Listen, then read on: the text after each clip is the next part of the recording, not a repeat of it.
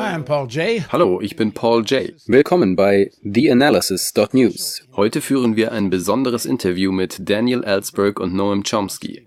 Wir sind in ein paar Sekunden zurück. Bitte vergessen Sie nicht zu spenden. Ohne Sie können wir die Sendung nicht realisieren und wir sind gleich wieder da.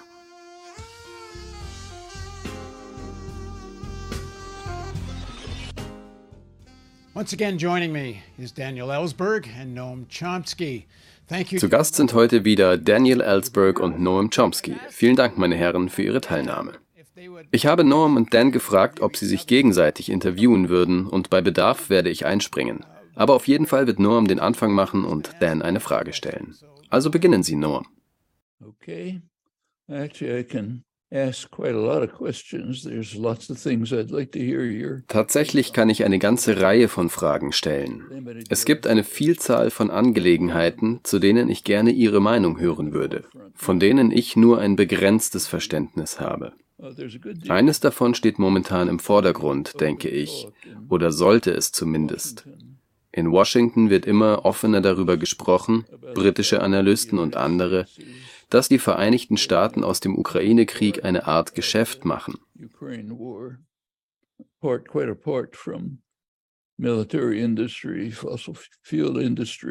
Die Rüstungsindustrie, die Industrie für fossile Brennstoffe, und Europa, das Washington auch in der Tasche hat, tragen einen großen Teil dazu bei.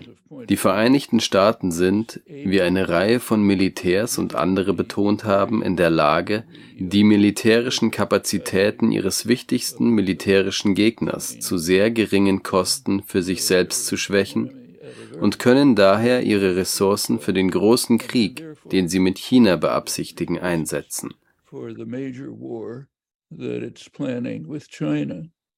Ich frage mich, was Sie von all dem halten. Norm, nach meinem Insiderwissen ist es sehr profitabel, sich auf einen Krieg vorzubereiten, für einen Krieg zu planen und vor allem für einen Krieg zu produzieren. Die Waffenhersteller würden zum Beispiel sehr gerne die Beschränkungen für Kriegsmaterial, das wir an Taiwan liefern, aufheben. Das gilt seit etwa 79, als Jimmy Carter Peking als Hauptstadt und ein China anerkannte. Uh, actually recognized Beijing as the capital and there being one China.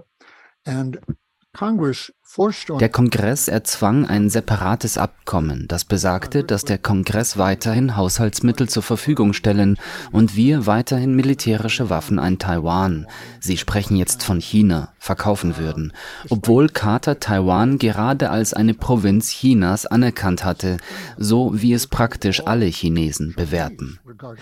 Bis zu diesem Jahrhundert betrachteten fast alle Taiwaner Taiwan als eine Provinz Chinas. Jetzt gibt es eine Unabhängigkeitsbewegung, die seit Ende des letzten Jahrhunderts, weiter seit Ende des Jahres und seither ständig gewachsen ist. Allgemein werden sie als Teil Chinas betrachtet. Es ist also paradox, dass wir Waffen in eine chinesische Provinz schicken. Wir schicken keine Waffen in andere Provinzen Chinas, zum Beispiel nach Zhejiang. Das tun wir schließlich nicht. Aber dieser Schritt, Taiwan als einen separaten Teil zu betrachten, der natürlich nur etwa 100 Meilen entfernt ist, widerspricht eigentlich der Idee, dass Taiwan ein Teil Chinas ist. Aber im Grunde widerspricht das dem Gedanken von ein China. Der Kongress hat jedoch darauf bestanden, dass wir in der Lage sein sollten, Verteidigungswaffen in begrenztem Umfang, aber nicht in übermäßigen Mengen zu liefern.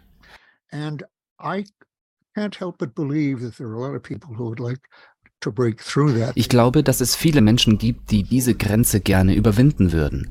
Sie haben die Anzahl im Laufe der Jahre erhöht und im letzten Jahr sogar noch weiter verstärkt. Natürlich wurden viele Schritte unternommen, wie zum Beispiel von Nancy Pelosi und sogar von progressiven Politikern wie Ro Khanna, um Taiwan Besuche abzustatten, die es vorher nicht gegeben hat und die darauf abzielen, Taiwan als separates, unabhängiges und souveränes Land anzuerkennen. Aber warum? Welcher Grund ist dafür ausschlaggebend? Ich bin sicherlich kein Experte auf diesem Gebiet. Ich denke, einer der Gründe ist der Wunsch, die Waffenverkäufe an Taiwan erheblich zu steigern, wenn auch nur ein einziger, aber ein nicht unbedeutender. Für diesen Wunsch gibt es keine Höchstgrenze. Wenn es als unabhängiges Land anerkannt wird, worauf wir uns mit diesen offenen Erklärungen der Verpflichtung einer Verteidigung vor China zubewegen, kann ein unabhängiges Land natürlich Bündnisse eingehen. Das ist Souveränität. In fact, all of Latin America uh, is a sphere of influence in which in der Tat ist ganz Lateinamerika eine Einflusssphäre, in der die Länder eine eingeschränkte Souveränität haben. Sie können keine Bündnisse mit, ich zitiere, fremden Mächten eingehen. Wir sind natürlich keine fremde Macht in der westlichen Hemisphäre.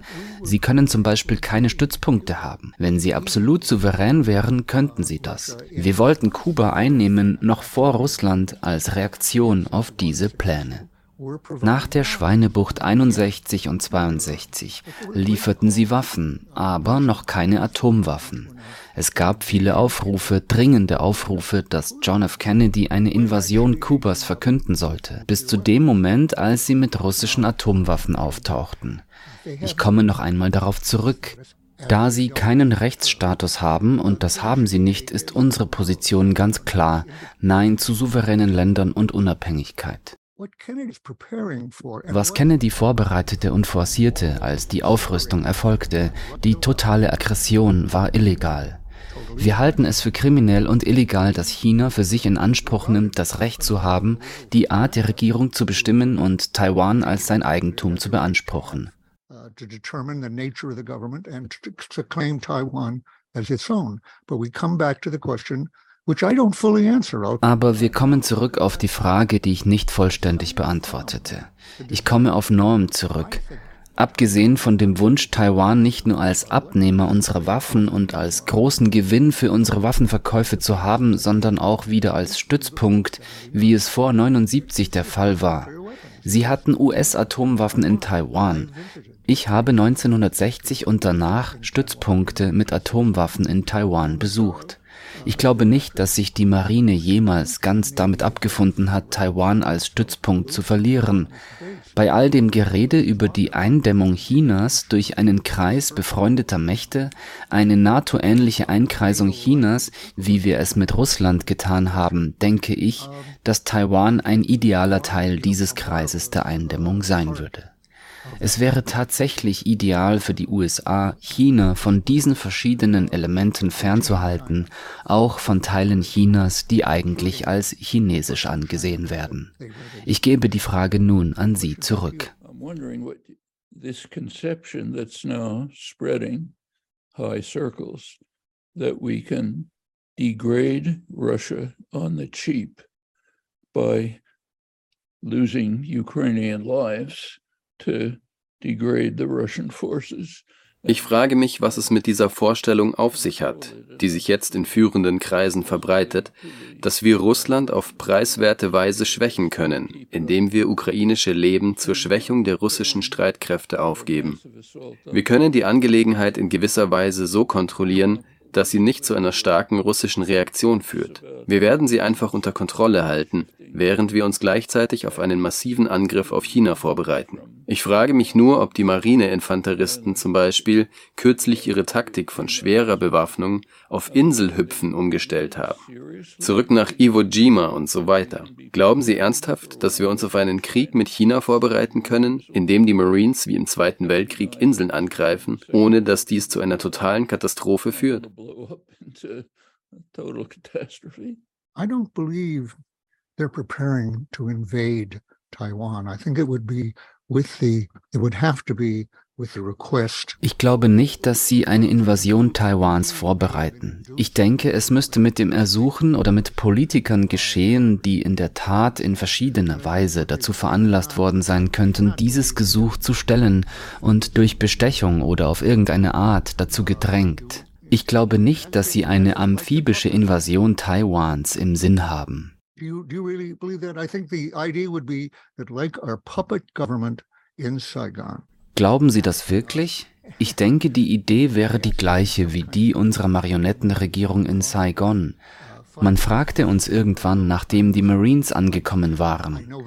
Ich weiß genau, dass Van Hui Quat, den ich zwar traf, aber nicht gut kannte, nicht darüber informiert war, dass die Marineinfanterie 1964 in Da Nan ankommen sollte.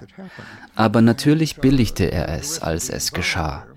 Der Rest des Vorgehens dort erweckte den Anschein, dass wir eine Bitte an eine Regierung richteten, die wir als souverän bezeichneten, obwohl wir Südvietnam gegründet hatten.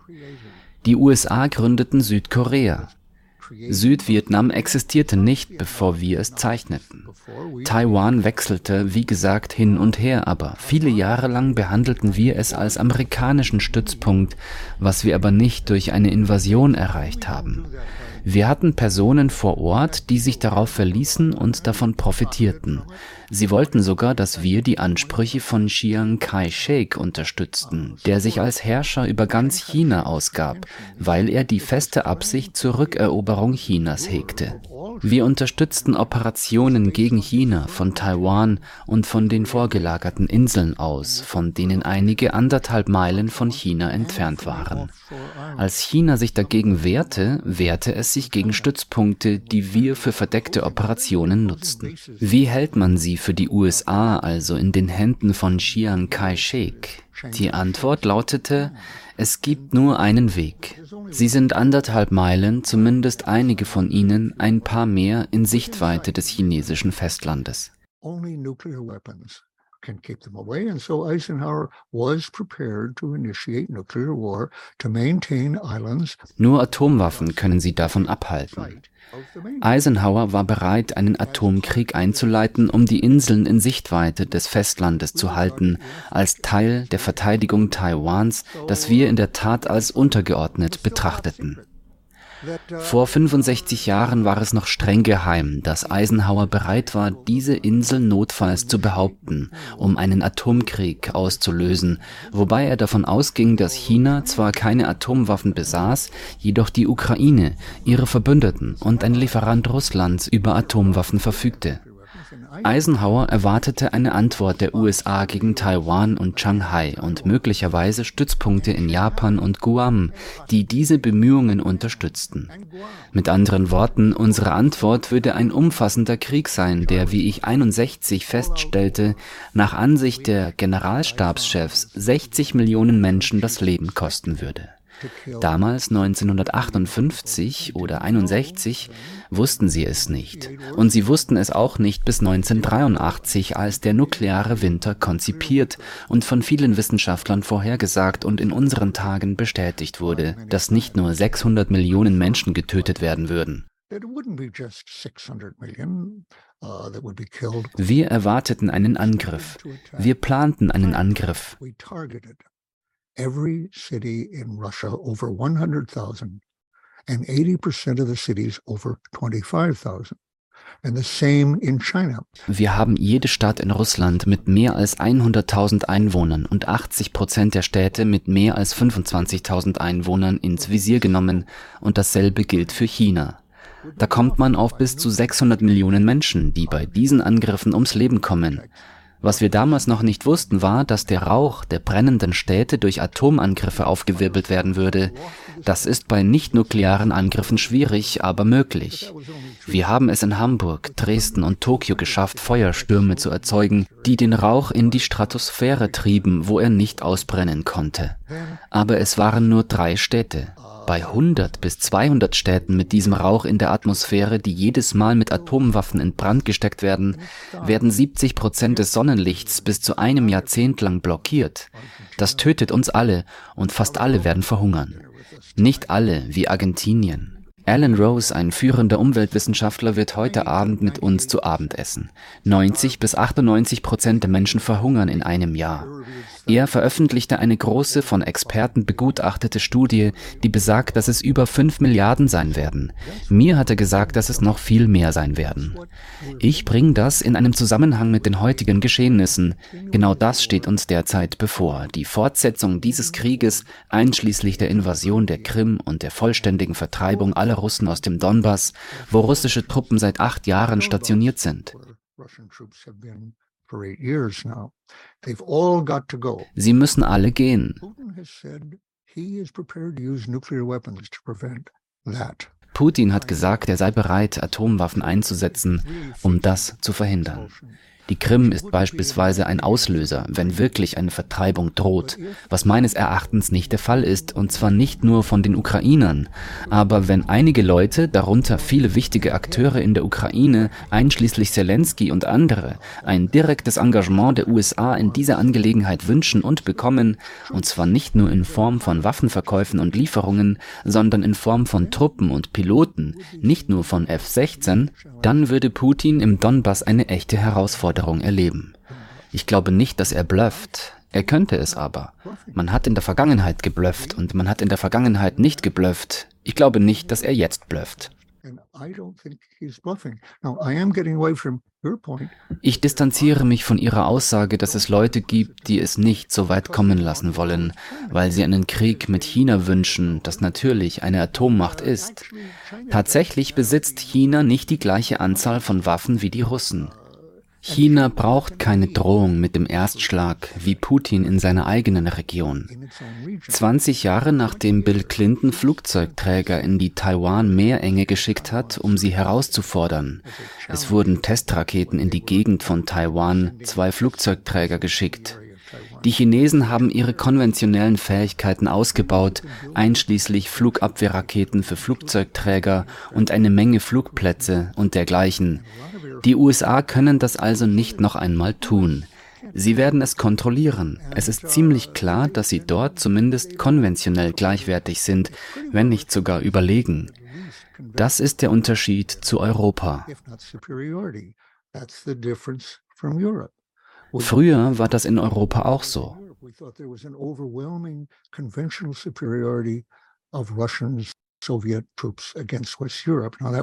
Uh.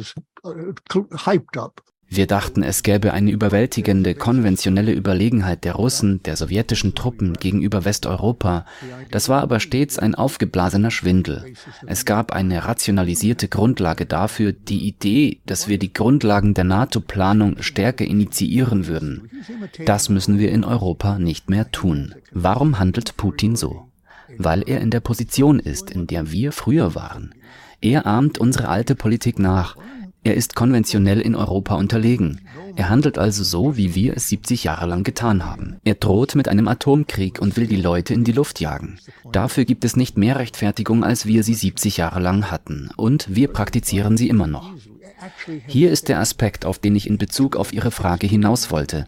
Präsident Biden konnte 2016, als er gerade aus dem Amt des Vizepräsidenten ausschied, leicht sagen, dass er sich keine Umstände vorstellen kann, unter denen es von Vorteil wäre, einen Atomkrieg auszulösen oder damit zu drohen. Das war Vizepräsident Biden im Jahr 2016. Er kandidierte 2020 mit dieser Aussage. Kein Ersteinsatz. Wir werden keinen Atomkrieg beginnen, was so etwas wie ein Grundpfeiler der Vernunft zu sein scheint, abgesehen von der Tatsache, dass wir seit 70 Jahren das Gegenteil behaupten. Aber hier hatten wir einen Präsidentschaftskandidaten, der endlich anerkannte, dass es unmoralisch und wahnsinnig wäre, einen Atomkrieg in irgendeiner Form zu beginnen. Er ist seit zwei Jahren im Amt. Er hat dies nicht wiederholt. Er wird es auch nicht aussprechen. Er könnte es sich aber sehr wohl leisten, es zu wiederholen. Er könnte sagen, dass die kalten Drohungen jetzt nicht mehr gerechtfertigt sind, dass sie völlig unmoralisch sind und dass wir sie auch nicht länger behaupten.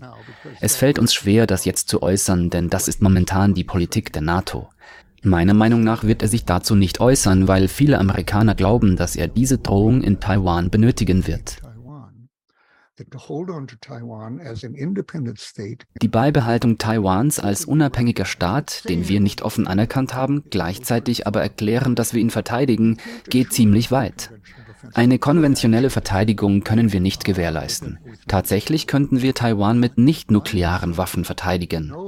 Wenn Biden sagt, keine Atomwaffen und keine Drohung mit dem Ersteinsatz für Taiwan, wird er von politischen Faktoren und maßgeblichen Leuten beschuldigt werden you are right now inviting a Chinese invasion into Taiwan. Sie laden jetzt eine chinesische Invasion in Taiwan ein. Uh, Und das steht im Einklang mit unserer Ideologie und unseren Verpflichtungen der letzten 50 Jahre. Und zwar ganz offen bis 1979. Nach 79, als wir dazu übergingen, Taiwan als unabhängigen Staat zu behandeln, dem wir in der Tat treu bleiben, sind wir wieder dazu übergegangen, es zu bedrohen. Kurzum, wir benötigen Putins Drohung für unsere Vorhaben bezüglich Taiwan, auch wenn nicht in Europa. Und das ist es, was mich ein wenig pessimistisch macht, dass Biden ohne Druck nicht so handeln wird, wie er es meiner Meinung nach in Europa zu tun bereit wäre. would be, I think, quite willing to do in Europe. Well, based on your incomparable experience with these guys, is it conceivable, in your view, that they are now thinking, the gang around Biden, that they can calibrate the war in Ukraine carefully enough so as to keep degrading Russia, sacrificing Ukrainians, Basierend auf ihrer unvergleichlichen Erfahrung mit diesen Figuren, ist es Ihrer Meinung nach denkbar, dass die Leute um Biden jetzt denken, dass sie den Krieg in der Ukraine vorsichtig genug kalibrieren können, um Russland weiter zu degradieren und Ukrainer zu opfern, und gleichzeitig die Marineinfanteristen, ihre alten Freunde, auf das Inselhüpfen in einem geplanten Krieg gegen China vorzubereiten, den sie irgendwie auch so kalibrieren können, dass er nicht zu chinesischen Atomwaffen führt und das Ziel, China zu degradieren, ebenfalls erreicht wird. Kann es sein, dass Sie wirklich so denken? The, um, the Marines, as I understand it, moved to a training Soweit ich weiß, sind die Marines in den letzten Jahren dazu übergegangen, amphibische Operationen zu trainieren. Und das war der Kern meiner drei Jahre bei den Marines als Zugführer und dann als Kommandeur, als stellvertretender Bataillonsplanungsoffizier. All das im Zusammenhang mit amphibischen Operationen. Aber jetzt allmählich kommen viel mehr Hubschrauber anstelle von Landungsbooten zum Einsatz. Ich bin die Netze vom Schiff aus heruntergeklettert. Ein ziemlich schwieriges Unterfangen, wenn man einen großen Rucksack auf dem Rücken hat und Waffen mehr als 100 Mal. Ich habe es immer wieder geübt. So, and of course based on the island hopping of World War II.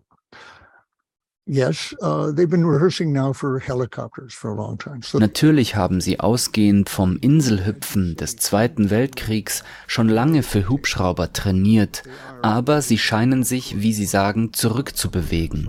Ich kenne die Einzelheiten nicht, aber sie gehen in ihrer Ausbildung wieder mehr zu solchen Einsätzen über. Ich erinnere mich nicht mehr ganz genau, aber hat China nicht seine Beziehungen zu den Salomoninseln sehr intensiviert? Guadalcanal?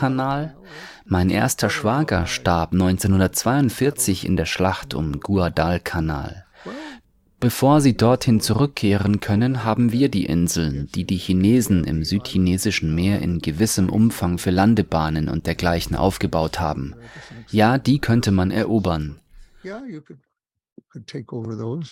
But um, I, I do think, by the way, coming back to the first part of your question initially and now,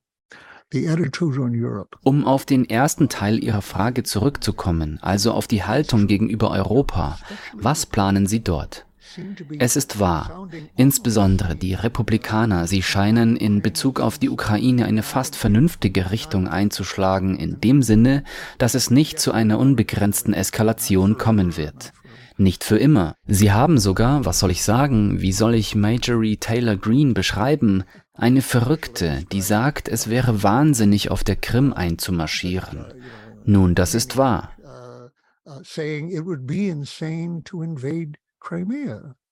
Well, that's that's true. And you have Democrats who are denying that. Es gibt Demokraten, die das bestreiten und sich Zelensky anschließen und verkünden, dass wir auf die Krim vordringen werden. Taylor Green denkt, ich fürchte, es ist nicht einmal für einen Witz geeignet, aber ich habe es dennoch angewandt. Ich sagte, dass ich einen Grundsatz vertrete, auf den man sich nicht verlassen kann. Man könnte meinen, man könnte jemanden als Kompass benutzen, der immer falsch liegt. Lindsey Graham bietet sich zum Beispiel dafür an und man könnte an Majorie Taylor Greene denken. Ich habe schon oft gesagt, dass man sich auf niemanden verlassen kann, der permanent im Unrecht ist. Wie ich schon erwähnte, erklärte mir jemand, Sogar Lindsey Graham fällte neulich einen guten Entschluss zur Einwanderung. Vielleicht habe ich ihn falsch eingeschätzt. Das bedeutet, dass man seinen Kompass nicht einfach zuverlässig entgegengesetzt zu diesen Leuten einstellen kann. Ich denke, dass die demokratischen Führer wie Anthony Blinken, Lloyd Austin, Jake Sullivan und Biden die Bereitschaft und sogar den Wunsch gezeigt haben, dass der Krieg in der Ukraine auf unbestimmte Zeit auf diesem Niveau und auf etwas höher höherem fortgesetzt wird.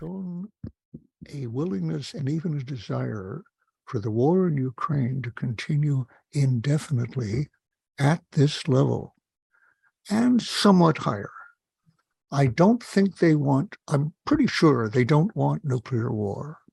Ich glaube nicht, dass sie, ich bin mir ziemlich sicher, dass sie keinen Atomkrieg wollen, aber es ist so, wie Condoleezza Rice sagte, wir wollen nicht, dass die rauchende Waffe ein Atompilz ist.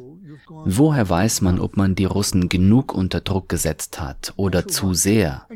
Man weiß es, wenn das aufkommt und die Krim sich als Abgrund anbietet. Ich glaube nicht, dass sie einen zweiseitigen Atomkrieg wollen oder gar einen einseitigen in Europa. Sie drohen mit einem einseitigen Krieg in Taiwan und das werden sie meiner Meinung nach auch weiterhin tun. Putin droht mit einem, wie ich glaube, einseitigen Krieg um die Krim zu halten, die, soweit ich weiß, von praktisch allen Russen als Teil Russlands angesehen wird. Es wäre eine existenzielle Bedrohung, sie zu verlieren. Er findet dafür viel Unterstützung. Der Donbass ist ein schwieriges Thema. Uh.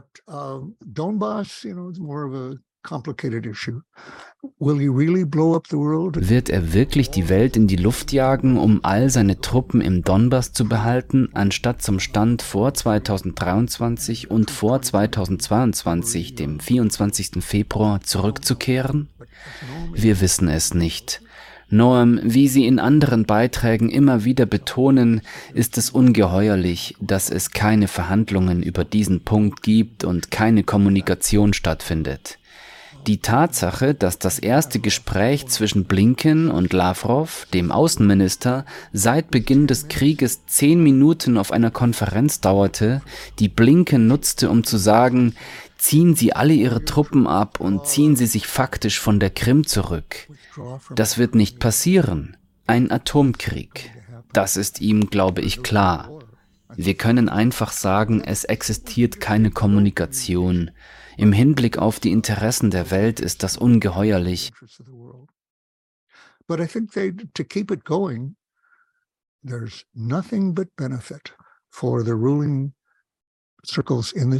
aber ich denke, dass die Fortführung des Krieges für die herrschenden Kreise in diesem Land nur von Vorteil ist. Die Gewinne des militärisch-industriellen Komplexes, die Aktiengewinne von Lockheed, Raytheon, General Dynamics und Boeing sind gestiegen, ebenso wie die Gewinne der Ölgesellschaften. Ich würde behaupten, sie reduzieren sich nicht. Aber noch wichtiger für den Aspekt der Waffenverkäufe ist, wie Sie sagten, die Tatsache, dass die NATO wieder präsent ist, nachdem sie seit etwa 1992 mit dem Ende der UdSSR, dem Ende des Warschauer Paktes, dem Übergang des Warschauer Paktes und der Tatsache, dass er nicht mehr als russischer Satellit existiert, keinen Zweck mehr zu haben schien. Jetzt ist Putin als Feind zurück, als Faktor für die NATO mit den USA an der Spitze.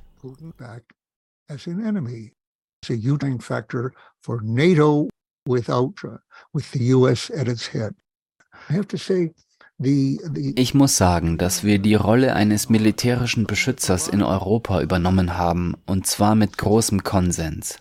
Ein Protektorat, zuerst in Westeuropa, jetzt in Osteuropa, nun ist es schwer, die Vorteile eines Protektors, einer Schutzmacht zu nutzen, es sei denn, man schützt diese vor jemanden. And I think that Kemen's and Gorbachev's desire ich denke, dass der Wunsch von George F. Kennan und Mikhail Gorbatschow nach einem friedlichen, demokratischen Russland das Teil einer friedlichen, demokratischen europäischen Gemeinschaft sein sollte, von Lissabon bis Wladiwostok, aber auf jeden Fall von Lissabon, einer sehr großen europäischen Gemeinschaft, nicht erwünscht war. Cannon sagte, das werden sie nicht erreichen, wenn sie in die Ukraine gehen. Jack Matlock, William Burns und viele andere sagten, man kann kein friedliches, demokratisches Russland haben, wenn man darüber spricht, in die Ukraine einzumarschieren. Wenn sie die Ukraine in die NATO aufnehmen, werden die Beziehungen zu Russland äußerst negativ enden. Ich glaube, das haben auch andere Leute vernommen. Aha, damit haben wir unseren Fahrplan. Wir werden alles in unserer Macht Stehende tun, um Putin gewissermaßen als Feind erscheinen zu lassen und Maßnahmen zu ergreifen, die ihn als Feind erscheinen lassen. Das ist eine Falle, in die er getappt ist. Wir haben Putin als Feind zurück. Das ist genug. Wir haben jetzt alle Vorteile, ein Beschützer Europas zu sein, und er begeht in der Tat Aggressionen, massakriert Menschen und bewegt die Menschen in jeder Hinsicht zum Kauf von F-35. Er ist der beste Verkäufer für dieses Ungetüm von Flugzeug, die F-35, die die ganze Zeit in der Werkstatt verweilt und nicht in der Nähe eines Gewitters fliegen kann, weil sie über keinen Blitzschutz verfügt. Alle anderen Konkurrenten bei den Kampfbombern Saab Gripen und Dassault Rafale sind nicht mehr gefragt. Es geht nur noch um die F-35. Für Lockheed ist das in Ordnung. Sie haben sich seit den 90er Jahren dafür eingesetzt. Wie auch immer, es ist ein perfekter kleiner Krieg, wie man früher sagte zum spanisch-amerikanischen Krieg. In diesem Fall kann er nicht zu lange andauern, ohne dass die ständige Gefahr besteht, Putin zur Umsetzung von Drohungen anzustacheln, wie wir sie schon oft ausgesprochen haben, die aber bisher noch nicht wahr geworden sind.